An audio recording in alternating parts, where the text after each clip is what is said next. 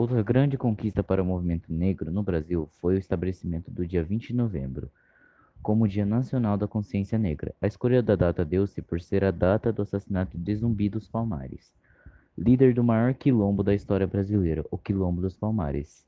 O estabelecimento da data ocorreu para que haja discussão e conscientização social em torno da condição das pessoas negras em nosso país, sobre o racismo e para que a luta do povo negro e os terríveis anos de escravidão não sejam apagados de nossa história.